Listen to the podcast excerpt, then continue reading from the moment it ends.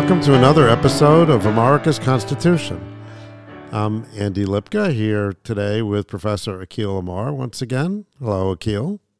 Hello, Andy. And Andy, you have survived your dental adventure. We Yes, can I'm- tell the audience. I'm back to smiling. Anyone that looks on Instagram will see that Okay. uh, there's no more hole there. Um, Okay. Four hours in the chair today. And I told you it would be just fine. You, know? And you were wrong. you know, I, I'm, re- I'm I'm the patient reassuring the doctor. Yes. You know? Yes, you said it would be just fine, and you were wrong. Um, speaking of which, you see, because Andy's the doctor and I'm the patient, but Andy was very anxious about all this. And so the patient was reassuring the doctor. In the early 1800s, Aaron Burr, the sitting vice president of the United States, has killed Alexander Hamilton in a duel.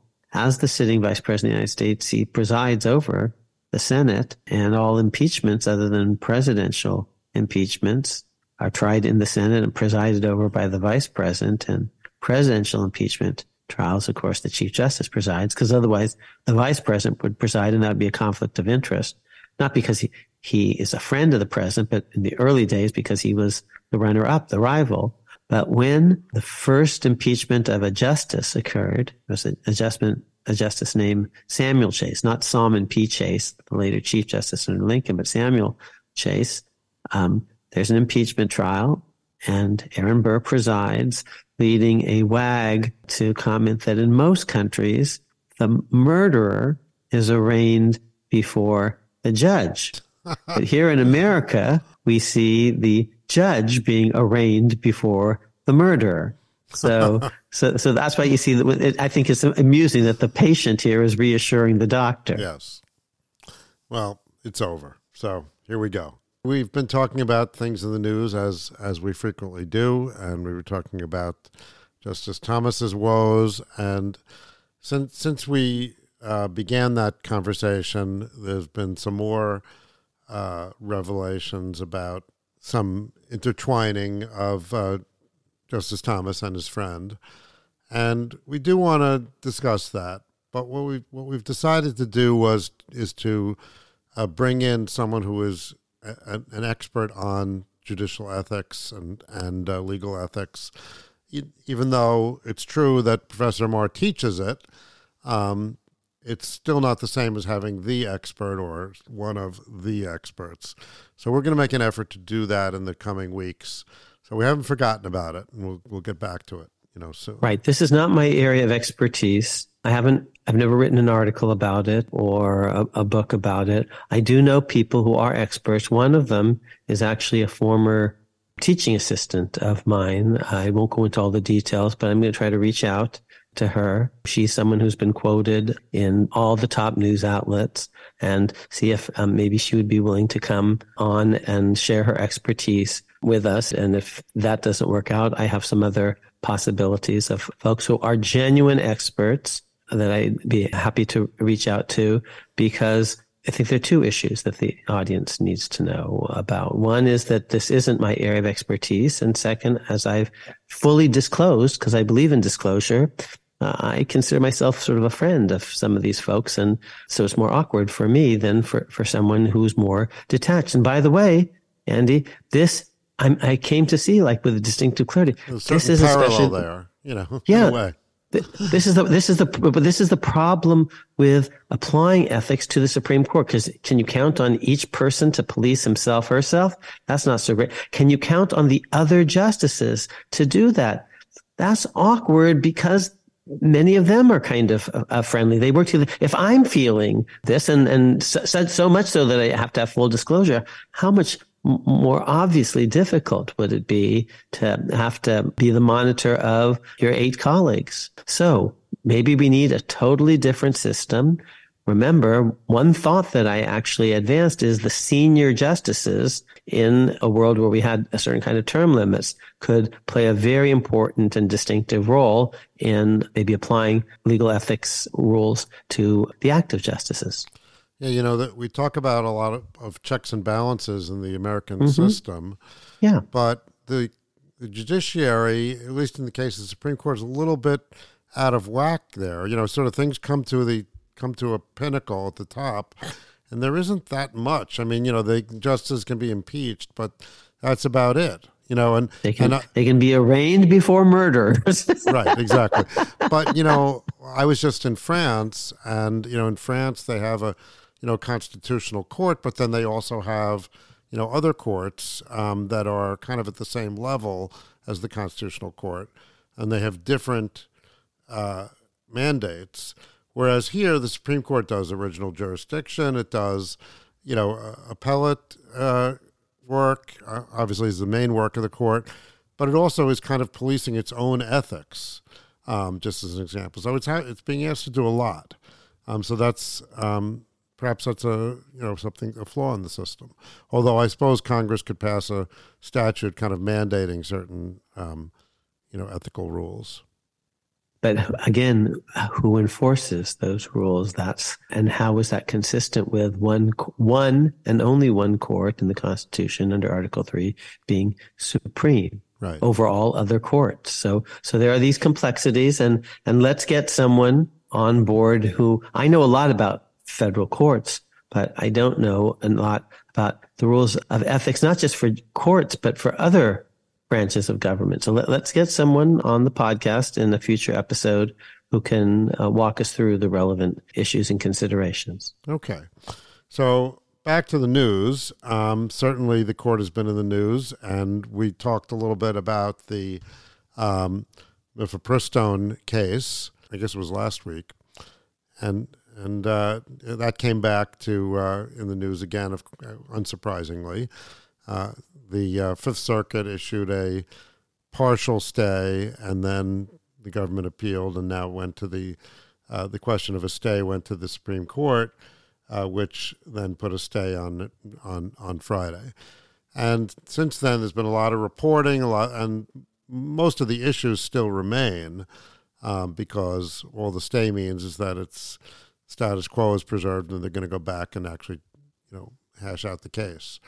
But uh, let's play a short clip here um, from uh, Face the Nation, where the CBS uh, legal expert kind of uh, lays out. This is Jan Crawford laying out the way that the court that the case is being seen by the public. And, and Jan is a friend of mine, and she's a thoughtful person. So let's just uh, listen to what she says. We turn now to the Friday Supreme Court decision, which preserves access to a widely used abortion pill for now, while the legal process in the lower courts continues. Chief legal correspondent Jan Crawford joins us. Jan, it's good to have you back here. This was a decision you predicted, seven to two. Uh, the dissent coming from Justice Alito. Clarence Thomas also objecting. Um, the Supreme Court is keeping the drug available now. So, what happens next? Well, that's right. I mean, the bottom line is that this drug will remain available nationwide without any restrictions while these appeals play out. And that could take uh, at least a year. I mean, even though this case is really on a fast track, there's an argument next month before a panel of judges of the U.S. Court of Appeals for the Fifth Circuit uh, which will decide at some point whether that lower court judge in Texas was right uh, that the FDA improperly authorized mifepristone some two decades ago. But regardless of whatever the appeals court decides, whoever loses is going to go right back to the Supreme Court and ask the justices to step in and decide the merits whether the FDA uh, properly followed the right steps when it approved mifepristone in 2000 and then when it agreed to make it more widely available, easier for women to get in 2016. That will set the stage for a major Supreme Court case on abortion access, possibly as soon as next year. Well, I think it's going to go right back to the Supreme Court because whoever loses will appeal it and ask the justice to get involved and decide it. I don't think that they will. I don't think they'll don't ever think they'll reach the well, I think they'll they'll have to hear it, but I think they're going to dismiss it on standing grounds. They're going to say uh, that these challengers who went after the FDA authorization weren't able to show that they had right to be in federal court in the first place. Um, and let me just, I mean, those are kind of bedrock conservative legal principles that really go to the heart of this case. To get into federal court, you can't just be upset about some issue. You know, you've got to show you've been harmed, that you have a stake in the case. Uh, it can't be just something speculative in the future. And I think think that's a real problem for the challengers here. Now, the lower courts saw it differently. The Trump appointee, federal judge, saw it differently. But these conservative justices take those kind of standing issues very seriously because it goes to the point of judicial restraint. And that's why what they're doing with this case is entirely consistent with what they did with Dobbs, the ruling that overturned Roe versus Wade and last year and sent it back to the states. What they're doing in this case is, is really saying, if they follow this rule on standing that these challengers don't have business being federal courts we're going to set keep that kind of a high bar for getting into the courts we don't mm-hmm. want federal judges ruling on these social issues that belongs in the political process so the bottom line for this case i think next yeah. year it, whenever they get back to it is i think they're going to dismiss it on standing i think these conservative justices will join with the liberals and say uh, the challengers don't have a right to sue in this case it could be eight to one uh, possibly even unanimous I think there's a lot of wisdom there. She talked about at least three things. And what I like to do is spend the rest of our podcast discussing the three things. She talked about standing. She talked about the concept of judicial restraint and she invoked Dobbs. Said this is consistent with all that. Let's unpack those three ideas standing, judicial restraint, and what Dobbs did do and didn't do. So, if we talk about standing, that, that comes to the question of who's the petitioner, who's the plaintiff, you know, in, in this mm-hmm. case, right? So, who, who can come to court? And and in this case, who are they, and why are there questions about their standing? So it kind of beats me. There are just some some doctors who don't like the abortion concept, and they've, I guess, incorporated in Amarillo so that they can easily invoke the jurisdiction of the federal district judge there's only one in Amarillo, and they kind of know in advance that this judge has some views about the law that they're going to find pretty congenial. But so far as I understand, they're a bunch of a group of anti abortion doctors who've organized their association in Amarillo. Right. I mean, my understanding is that the argument that they've been making as to why they have standing involves an assertion that they don't they say they they admit they don't perform abortions and they don't provide they don't prescribe mifepristone. So you would think like, okay, then what does this have to do with you? And and they're saying, well, well someone else might prescribe mifepristone, and they don't think that the drug is safe, and they reckon, and of course, like any drug, it's possible there could be a complication from the drug. They happen sometimes, and so someone could have a side effect or complication. And then they, as physicians in the community, might wind up treating that patient. And then they'll be assuming malpractice liability by treating the patient, like, like with any patient. Um, and they and therefore they might somehow uh, have harm if they some they get sued for malpractice for something that they do. I mean, talk about a tenuous connection. I mean, it, it just seems, as a physician, it seems absurd that you would uh, that you would say that, oh, I might get another patient in my practice, and therefore I'm being damaged. In order to avoid that, you would have to have no patients. So it seems absurd. But putting aside the total absurdity uh, uh that that uh, appears to in, to embrace, this there is this notion of someone that is not directly uh, that hasn't no harm has come to them yet. There's there's nothing that that they haven't nothing has happened to these doctors yet um, in this case. So is that relevant to questions of standing? It is in today's Supreme Court and Solicitor General Prelogar actually, I think, highlighted in a sentence that, that I saw attributed to her, the speculative nature of the doctor's assertion that if someone else, some other doctor assigns to some patient this drug and there's a mishap and then the patient comes to them, then, then they're going to have to deal with the mess. Prelogar says that just to, to state this assertion is to refute it. That, that was the sentence that I, I saw somewhere. And the court would say things like this, that it's just highly speculative. My own view is And now we're starting to talk about standing, you see, which was the big issue that uh, one of the things that Jan Crawford is, is discussing, that the plaintiffs don't have standing properly understood in today's court. They will lose on that issue if it gets up to, back up to the Supreme Court. Maybe the lower courts will read the tea leaves of what the Supreme Court has just done and and and modify their initial thought that the plaintiffs do belong in court. So I think Jan is right as a, Jan Crawford is right as a predictive matter, and Elizabeth Prelogar is right that it seems very speculative. I think, though, that standing jurisprudence is all messed up. The intuition that has been articulated is right in result, but I have a different way of thinking about it. As always, I've got a theory. Okay, here's my theory. That standing is not and should not be ultimately a factual question about whether someone's been harmed or not. And it's not really quite some pure question about whether the harm is immediate or speculative. Courts say all of that. They really do. So Jan Crawford is not making that up and Prelogar is not making that up.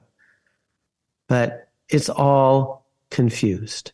So, because the relevant issues are legal issues and not factual issues, and they're actually not quite constitutional issues in the way that most people have been taught by the Supreme Court that they are. So big step back. So where does the Constitution say the words standing? It doesn't. So where do we get the idea from?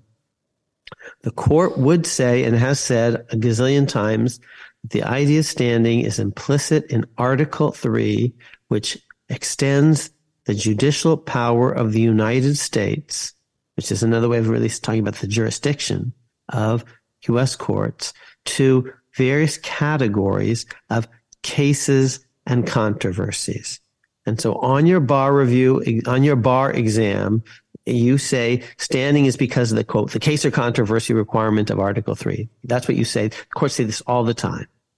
Now, in fact, this is imprecise because Article 3 actually talks about cases and it talks about controversies. Those aren't actually the same thing, truth be told.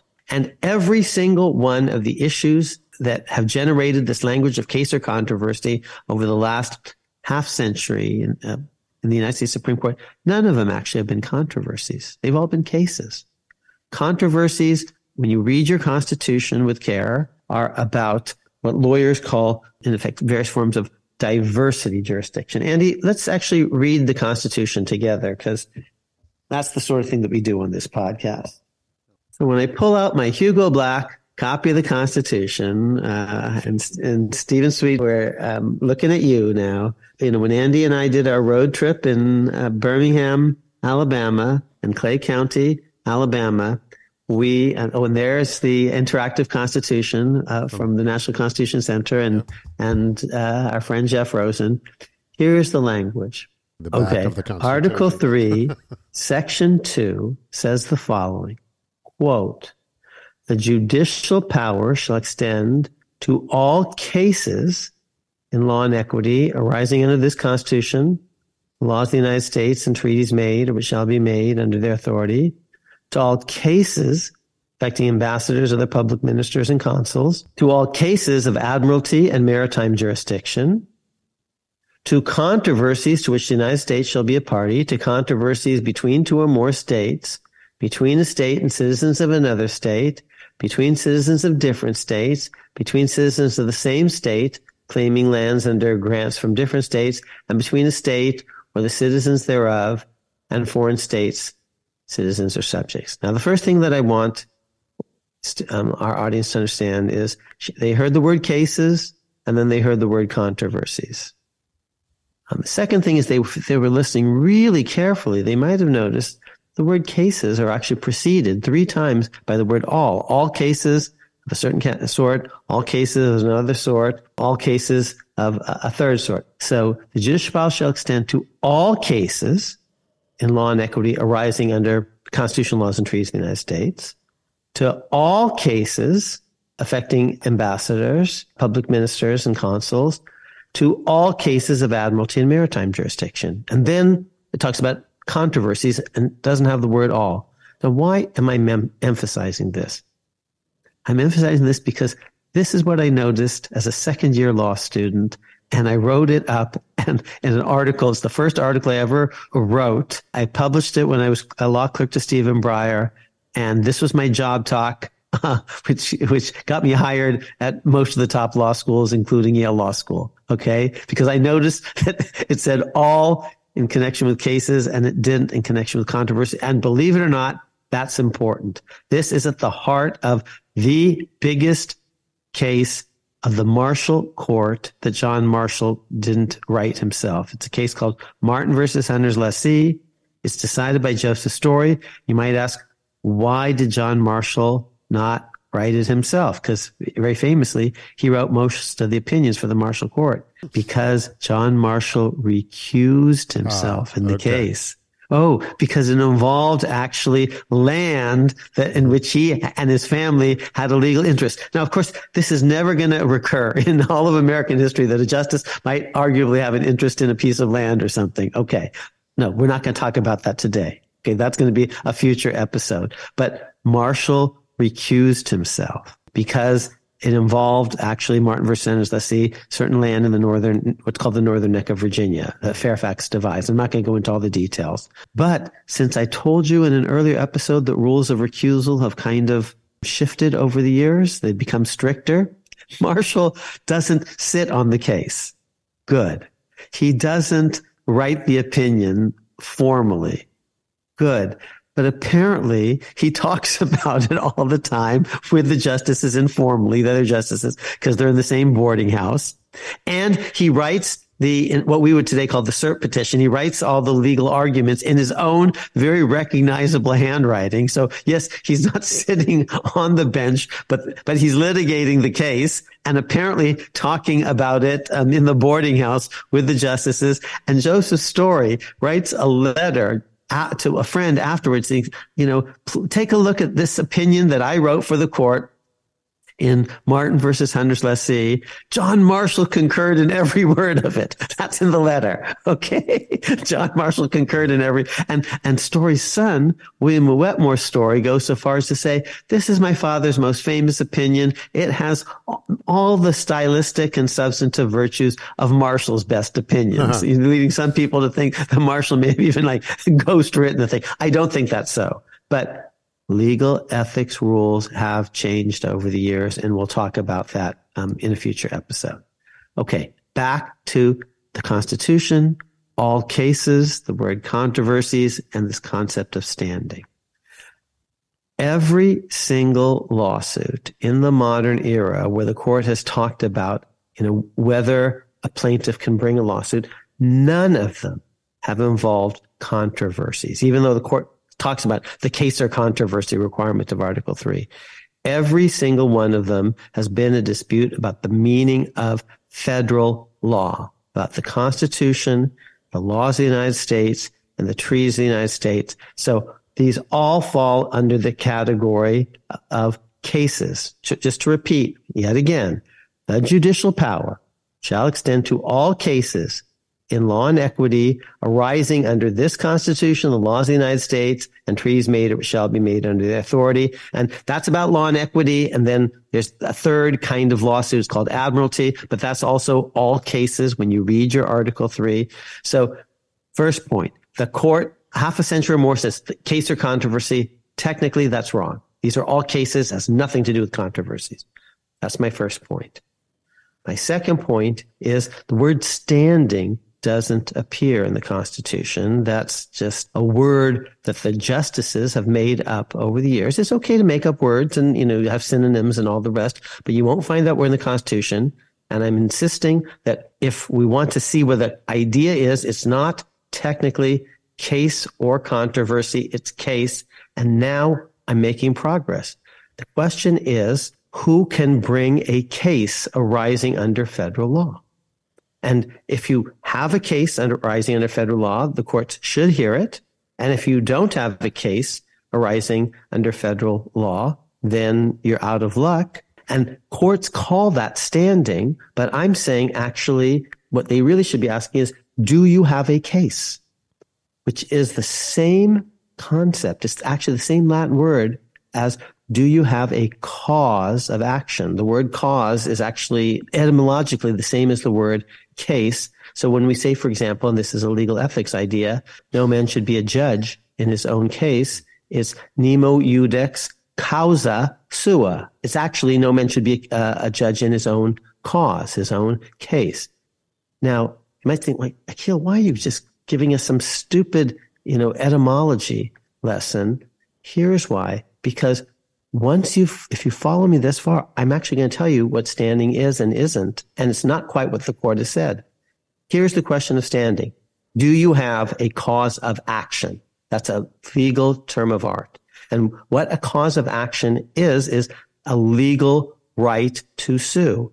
What law will tell you whether you have a legal right to sue?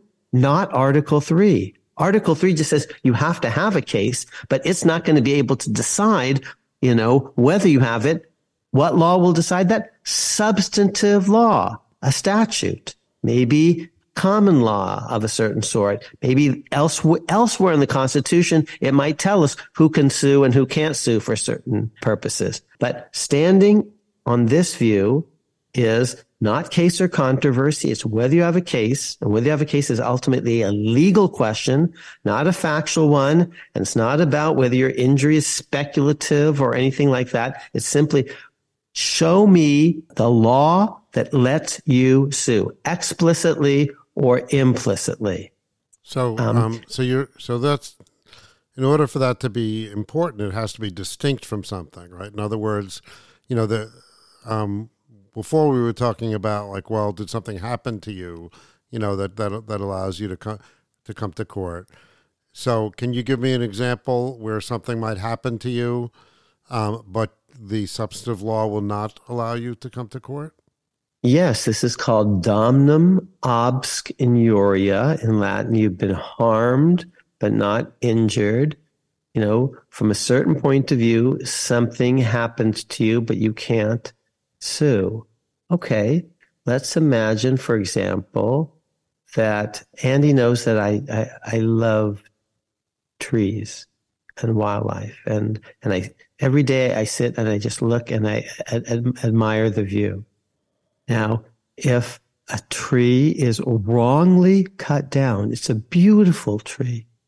You know, I bought my property just so I could look out on that tree, and if it's wrongly cut down, in some deep sense, I've been harmed. I would have paid a lot of money to avoid this fate that has befallen me.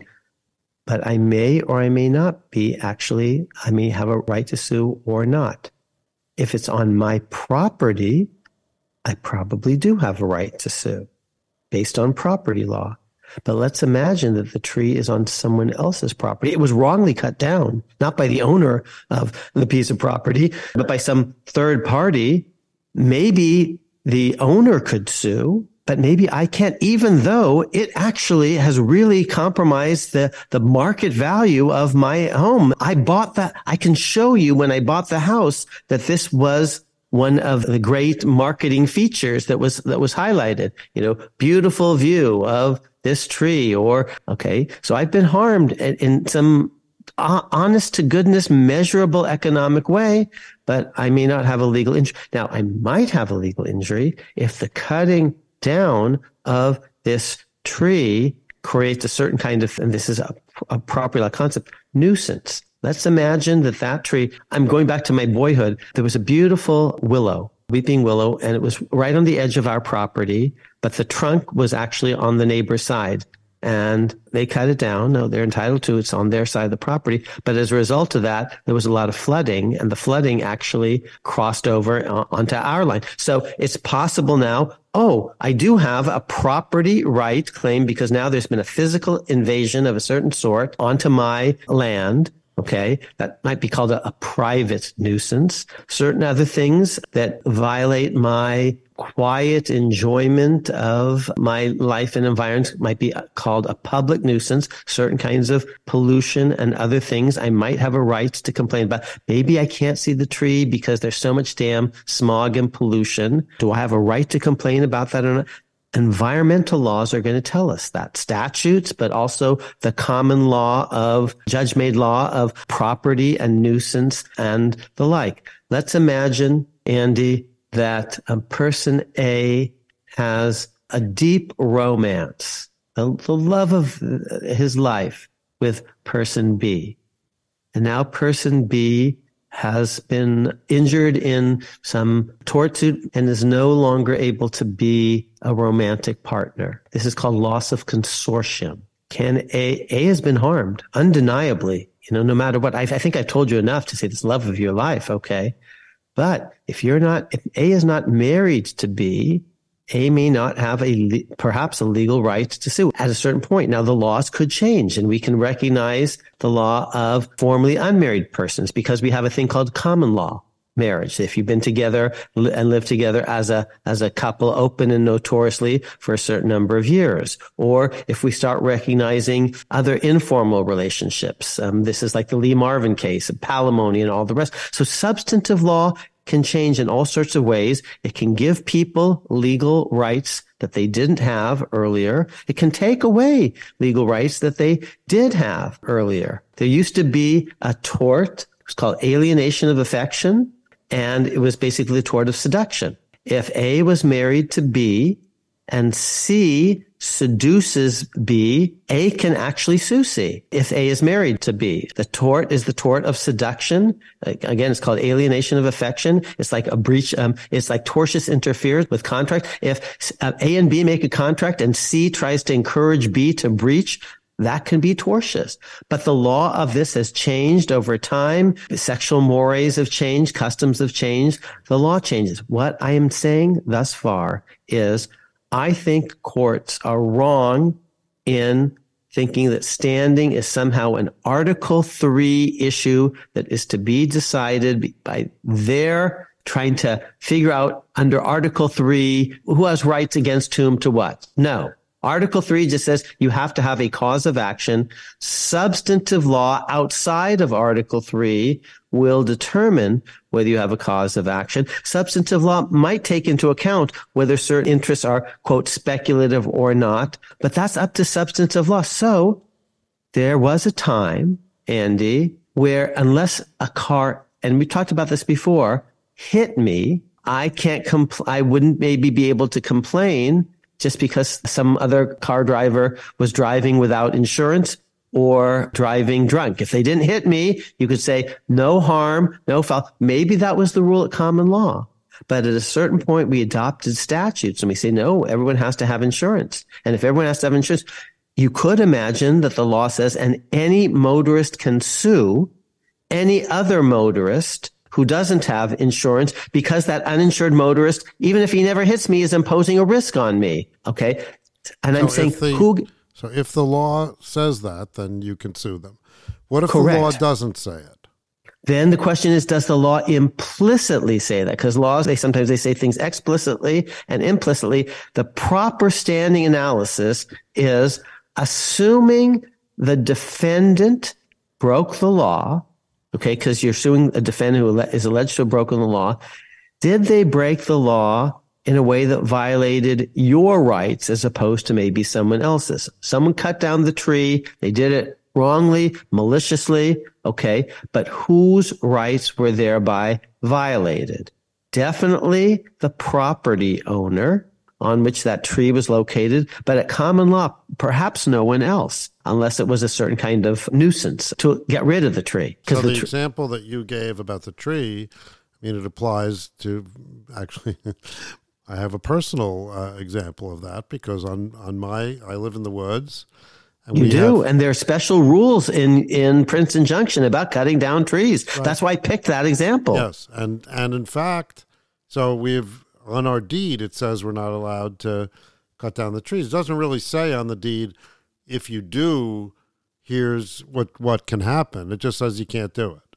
Um, and and now it's going to be a nice legal question for whose benefit is that stipulation in your deed? And I could imagine a judge very sensibly saying, these um, are parts of the deed of every piece of property in this neighborhood, in this plot, and each person has agreed to be limited in their right to uh, cut down trees, in part because they're the beneficiary of similar obligations of their neighbors. And each one basically agrees to forbear and has a right to insist on the forbearance of others, such that if the Lipkas cut down their tree, I could imagine um, a neighbor complaining that that my deed has the same restrictions and these were all mutually mutual conditions of each other. And implicitly or maybe there's actually a statute that says so explicitly any one of us can complain when another one of us violates this. That the provisions in this anti-tree cutting ordinance this is the question that you ask. For whose benefit are they actually designed? And that's ultimately a question of legislative intent. And that's the standing, what, what the courts call standing question is actually a question that needs to be decided by substantive law. So I'm going to cut to FDA in just a second. The FDA has certain rules about procedures that the FDA must go through before it approves drugs.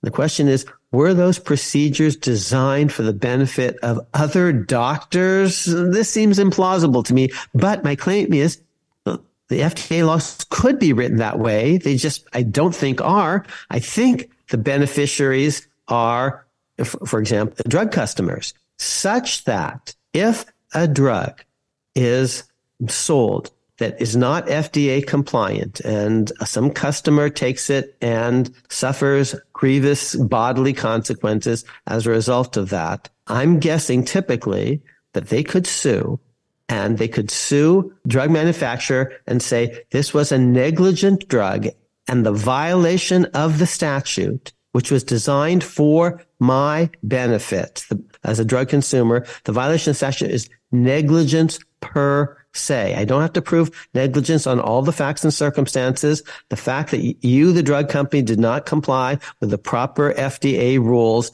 gives me a right to recover automatically. Now, now where did I learn that? To, that just goes to standing, right? In terms of whether.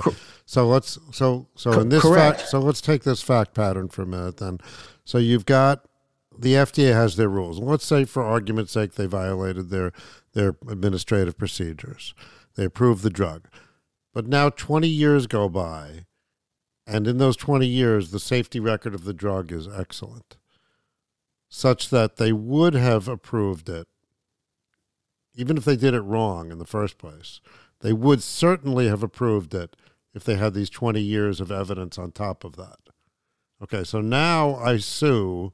I have a complication from this drug and I sue saying that well they didn't follow their procedures in the first place, and I had this complication. Um, now I might have is it so I could see a I, result. I would probably here. say well, off the top on. of my head. Yeah, so I would. Pro- that's I'm, negligence per se, but there may be no causation. Mm-hmm. Okay. Um, so, and so it, no harm, no foul because no causation, perhaps. But what I would say, look, I learned this in first semester of torts. The case is called Gorris versus Scott. Guido taught me, Guido Calabresi taught me torts. In Gorris versus Scott, there was a ship and there were rules about how I think livestock had to be treated on the deck of a ship. You had to have them being penned in a certain way. The company didn't properly pen up the sheep. There was a wave. The sheep got swept off the deck of the ship or something, and the sheep owners that had contracted to convey the sheep on the ship sued saying there was a rule, a maritime rule about penning up sheep and you didn't properly pen up the sheep and, and a wave hit and the sheep got pushed off the, the, the deck and we're suing. And the question in Gorris versus Scott is, was that regulation designed for the benefit of this category of litigant? Was it designed for the sheep owners was it instead designed like for the passengers to keep them safe from sheep just um, bumping into them on, on the deck or something? So that's a standing like question for whose benefit is the regulatory rule adopted? And if the legislature is absolutely explicit, oh, that's easy. But oftentimes the legislature is not explicit. It, it talks about maybe who's regulated, but not, you know, for whose benefit. Ultimately, that's not, in my view, an Article 3 question. That's a question about the statute regulating livestock on ships or the statute regulating the drug approval process or the statute regulating automobile insurance or the statute regulating drunk driving. The Supreme Court made a huge wrong turn, in my view, in a case called Lujan. And, and see, Jan Crawford was talking about the judicial conservatives and, uh, and all the rest. And I think they said some, some of them, some silly things. And Lujan was a silly thing. And here I want to associate myself with the great Cass Sunstein, who wrote an an outstanding article, actually several outstanding articles on the Lujan case. It's L-U-J-A-N. One is a piece in the Michigan Law Review called What's Standing After Lujan. There's sort of a pun. What's left after Lujan and how to think about this concept of standing. I think he wrote another piece called Citizen Standing and Citizen Lujan.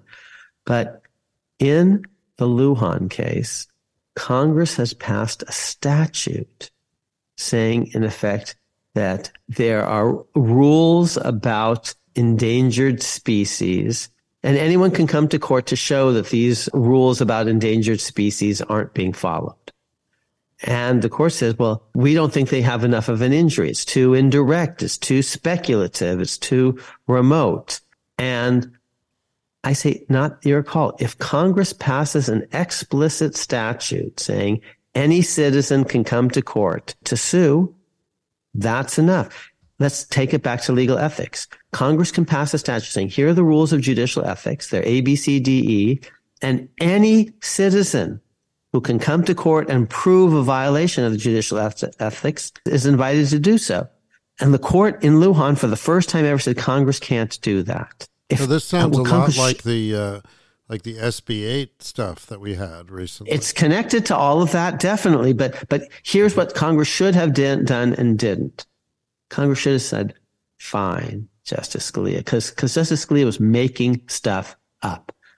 Supreme Court had never done that before in, in hundreds of years. John Marshall never said anything like that. The Congress can't create new legal rights because that's what we're talking about. Congress creating, and Scalia had some idiotic things to say about Article Two and not just Article Three. That that this interferes with presidential administration of laws. No, because actually you can have both presidential prosecution of criminal laws, for example, criminal antitrust laws, and private people who are allowed to sue for damages, triple damages, for example, in, in antitrust. So you can have both public and private enforcement of, of laws all the time. So what Scalia said about Article 2, in my view, was silly. What he said about Article 3 was silly. Supposedly an originalist, and, and this was the first time ever that Congress had passed a statute and the court said, we won't enforce that statute because Article 3 prohibits it. But what Congress should have done is say, say, fine, Justice Scalia, we rewrite the statute.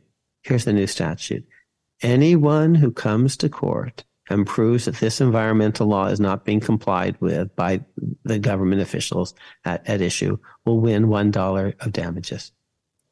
Okay. Cause now, oh, I'm litigating over a dollar. I have a legal right to that dollar. So for me, the standing question is a pretty simple one in theory. It sometimes may be difficult to answer in practice, but in the FDA case, were the rules about what the FDA could authorize and couldn't and the procedures by which the FDA was supposed to operate, were they designed for the benefit of doctors like the ones who were bringing this law? Were they designed to protect doctor uh, from the downstream, the far downstream consequences of an improperly authorized drug. And if Congress wanted to do that, they could do that. I'm pretty skeptical that that's what they wanted to do. But that's ultimately a question of congressional intent. You see what the statute says and the purposes behind the statute.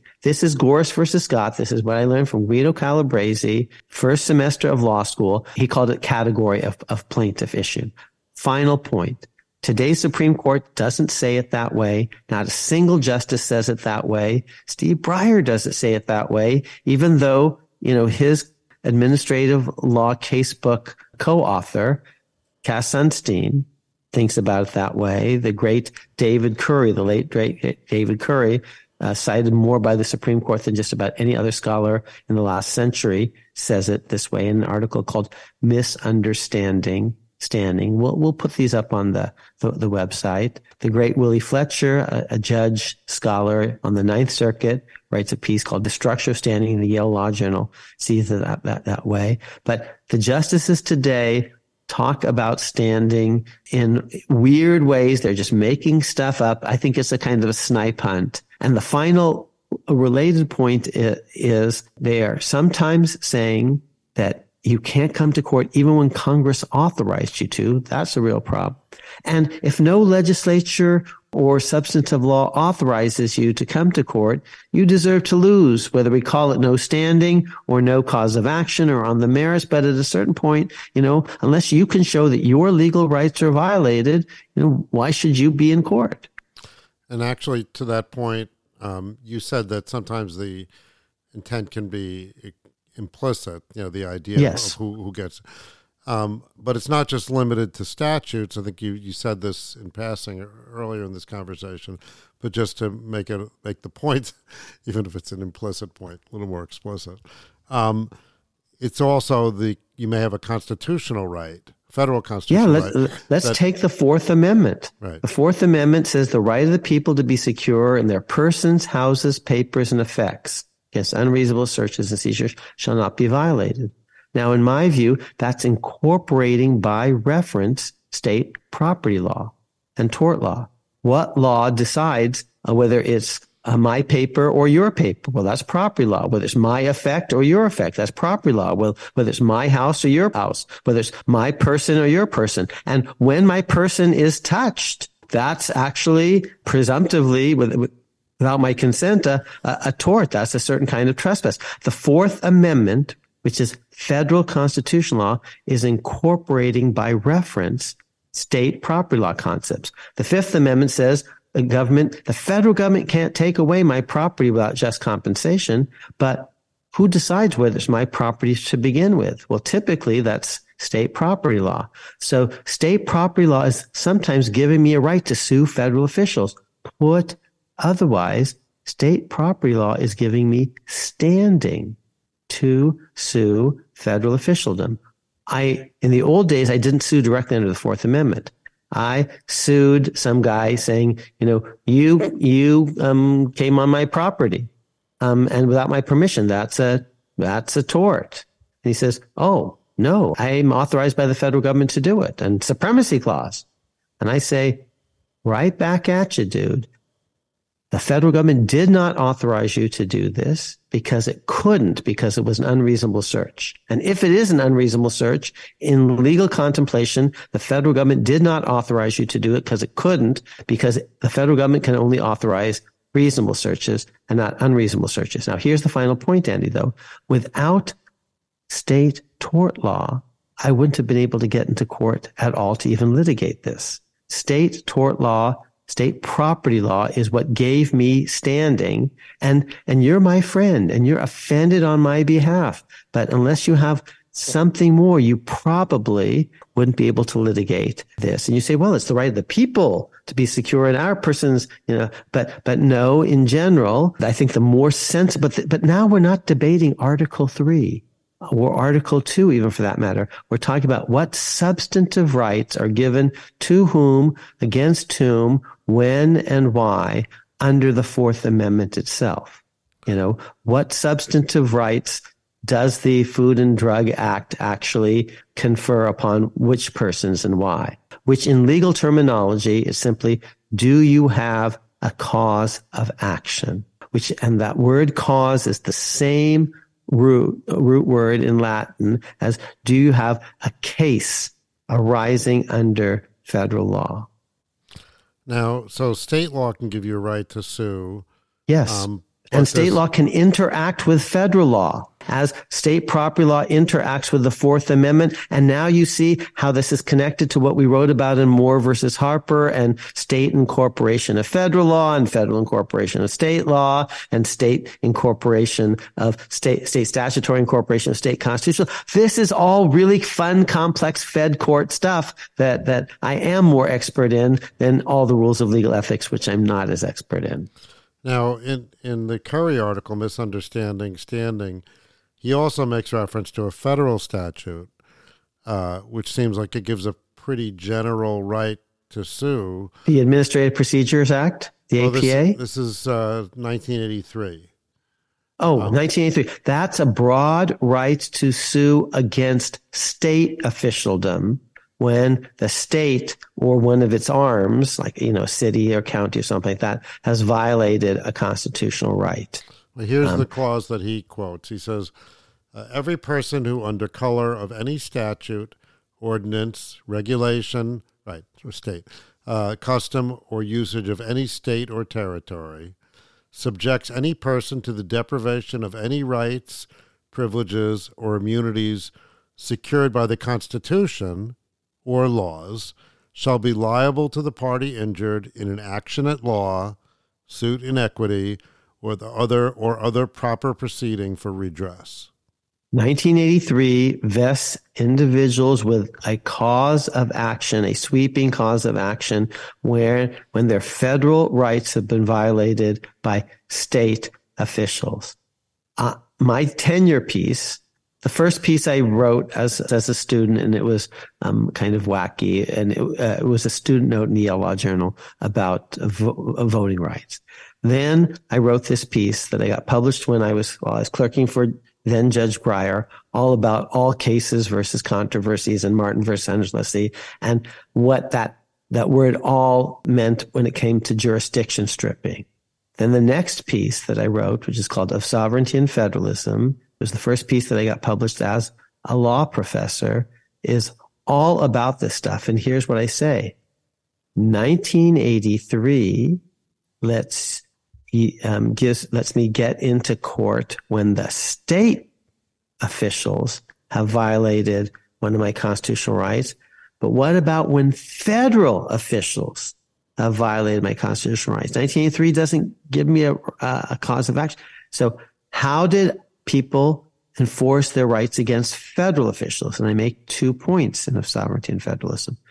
First, they were able to use state law, like state property law, state trespass law. It was state property law that enabled me to sue the federal government to say, you took my property and you didn't pay just compensation. You didn't sue directly under the Fifth Amendment. You sued under property law. They said, well, we're the federal government. We're allowed to do it. No, the Fifth Amendment says you're not allowed to do it without just compensation. You know, I sue the official who gra- uh, touches me or um, intrudes on my house and say, you came into my house. And he says, Supremacy clause, federal government lets me do it. I said, the supremacy clause does not make the federal government always and everywhere supreme. It makes the federal government supreme if and only if it's acting pursuant to the Constitution. And if you violate the Fourth Amendment, that's not pursuant to the Constitution. And so even if I can't sue directly under the Fourth Amendment, I can sue you in trespass you claim federal authorization under the Supremacy Clause. I claim the Fourth Amendment limits that under the Supremacy Clause. And off we go. But state law got me into court, into federal court, maybe, but it was state property law that enabled me, that gave me standing. Now today, there's this thing called Bivens that lets some people sue directly under the Constitution. But what did you do? But Bivens is 1970. What did you do before Bivens? And what will we do if the court gets rid of Bivens? Because what the court created, maybe the court might take away. This was my final point. Oh, before Bivens, it was state law. And even after Bivens, states can do stuff. They should pass, I said, converse 1983 statutes. Here's the converse 1983 statute. Any person under color of federal law violates someone's federal constitutional rights, you know, can, can, can sue. So read 1983 again, the language that you read from the Currie article. Just read that first clause. Every person who under color of any statute, ordinance, regulation, custom, or usage of any state or territory of any state, you know, or territory. But what if it's not a state or territory? What if it's actually just the federal government more generally? You see, um, that's not a state. That's not a territory. Um, and I say, oh, 1983 gives me protection when states misbehave. But what happens when federal officials misbehave? Mm-hmm. So what you're saying is that, that that then you can you can still claim your constitutional right, but you need a state law in the first place. You need a cause of action. You need something that gets you into court. Mm-hmm. Here's another way of putting it. State property law was pretty good at protecting most Fourth Amendment interests, but here are two situations where it's not. One was Bivens. Bivens, the federal officer, basically demanded to be admitted into the Bivens household, and Webster Bivens opened the door and let him in. And then the officer, I think, if I remember the facts right, strip searched Bivens and did all sorts of unreasonable things.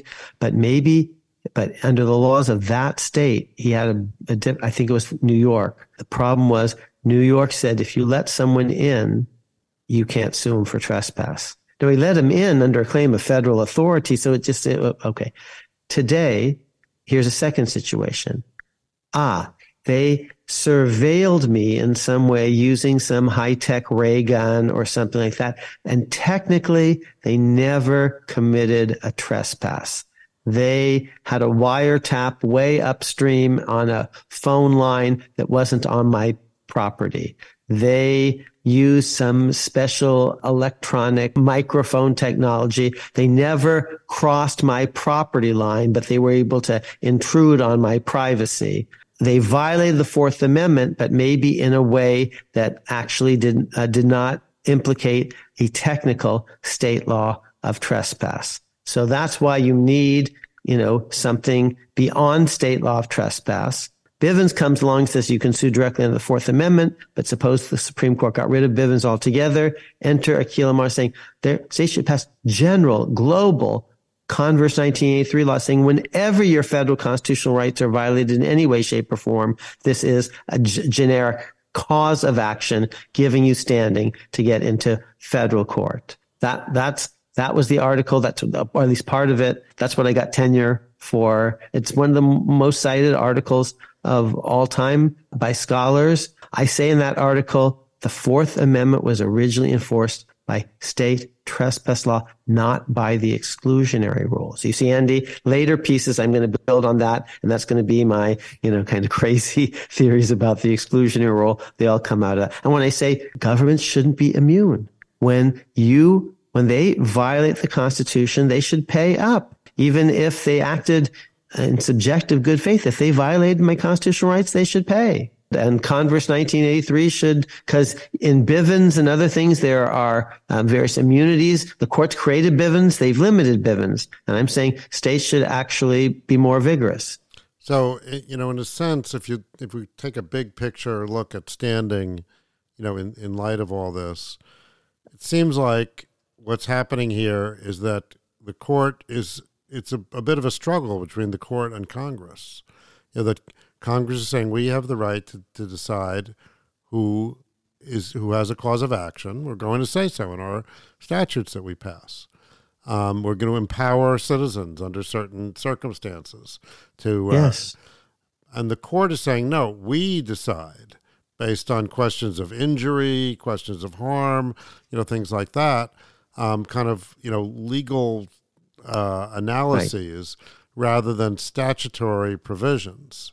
And the courts never explain stuff like the following. Well, if that's true, why can a prosecutor ever bring a case? Because she's not been personally harmed in some way.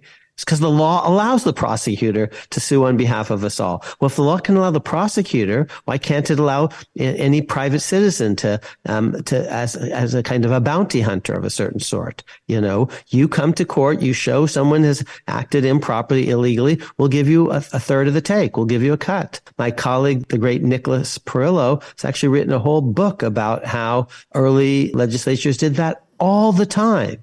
And Justice Scalia and Lujan wrote an opinion that was utterly inconsistent with those original practices. As Evan Caminker, the great Evan Caminker, former dean of the University of Michigan Law School, proved in an article in the Yale Law Journal. Cases like McCulloch versus Maryland actually were what were called qui tam actions, where individuals could come to court, and if you could prove that some illegality was occurring, you got like a third of, of the proceeds. So, um, actually, the writs of assistance controversy, you know, the informer got a part of the the loot. Um, if you could prove that that someone um, had smuggled goods, especially in a world before you have a, a very elaborate bureaucracy, you're creating incentives for other people to come to court and identify illegality. And it's uh, yes, I think the legislature should be allowed very broad leeway to do that. That's in tension with the Lujan case. And what Jan Crawford said in this um, in her discussion is this is connected to principle, and we're going to talk a little bit more about this, principles of judicial restraint. But Lujan is anything but restrained because it's invalidating an act of Congress, or disregarding it in the name of constitutional principles that are totally made up without any strong precedential basis. So that doesn't seem restrained to me. Making stuff up that's not in the Constitution, doing stuff that's actually unprecedented, and invalidating acts of Congress along the way. That doesn't seem restrained. Now, in a later episode, Andy, we're going to talk about what judicial restraint is and isn't. And, and I've already given you three you know, different ways of thinking about judicial restraint, which are in tension with each other. Okay. Because being restrained vis-a-vis precedent is not always the same thing as being restrained vis-a-vis the Constitution, which is not always the same thing as being restrained vis-a-vis legislatures and government action. And there's still other visions of restraint that we're going to talk about. But maybe Andy, that should be our next episode. Yeah, I think I think that's right. I mean, um, and I think it's important because just like in politics, you can get you can have situations where you have these memes, you know, fiscal conservatism, you know, or something like that. Yes. You know, stuff like yes. that. You know, these general principles, maybe, you know, under certain, you know, forms of analysis, they might make sense, but, you know, but you can't, you can't rely on them at the expense of, of you know subtle subtlety and well we, we need to define our terms. You know what do you mean judicial activism? Um, in in what respect? What's your baseline? What do you mean judicial restraint? Mm-hmm. and these sometimes as i said i agree basically with what jan crawford said but she mentioned dobbs Dobbs doesn't raise these issues at all of standing. Uh, it it might be conservative, but in a, you know a different way. So in our next episode, I do want to talk more about different ways of thinking about judicial restraint. And Dobbs, if you're a precedent person, you say, well, Dobbs is unrestrained. It's outrageous. It's, it's, it's tossing overboard 50 years of precedent, Roe versus Wade. But if you're an originalist sort, you say, well, the, you take your oath of office to the Constitution, not to the precedents. And if the precedents are wrong, out they go. People are talking at cross purposes because they're not properly defending their terms and their baselines, like activism versus restraint. You know, I think standing is a complicated concept, as we hopefully we didn't prove that here. Um, but well, it uh, is a little complicated. Yeah. But I think I, I, I find your your formulation uh, first, you know, very helpful, and and also it doesn't surprise me in a way because there's a sort of originalism to it. You're trying to find the legislative intent, you know, just like when you analyze the Constitution, you're trying to find intent. Um, and and then of I course there's also showing you where the going where, back to the words of the Constitution itself. Yeah, so the word standing isn't the Constitution. The court says case or controversy, but actually that's imprecise. It's case, and once we understand it's case, we're almost there because it's actually the same idea as cause, as in cause of action. And oh, now I know how to think about causes of action. So we're about ready to wrap up. Um, you know, a lot of times you listen to a podcast, and at the end of the podcast, they have credits where they say, okay, it's produced by so and so, directed by so and so, and this kind of thing. Um, and that would be produced yeah, by Andy Lipka, yeah, originated by Andy Lipka. That's not why I'm saying that. But, but I'm, I'm reminded today uh, of the, the day, you know, the day of the dentist that uh, we should give credit to uh, regarding our theme our theme song. Our theme Okay. song was composed and performed by Dr. David Fenster, who happens to also be my endodontist.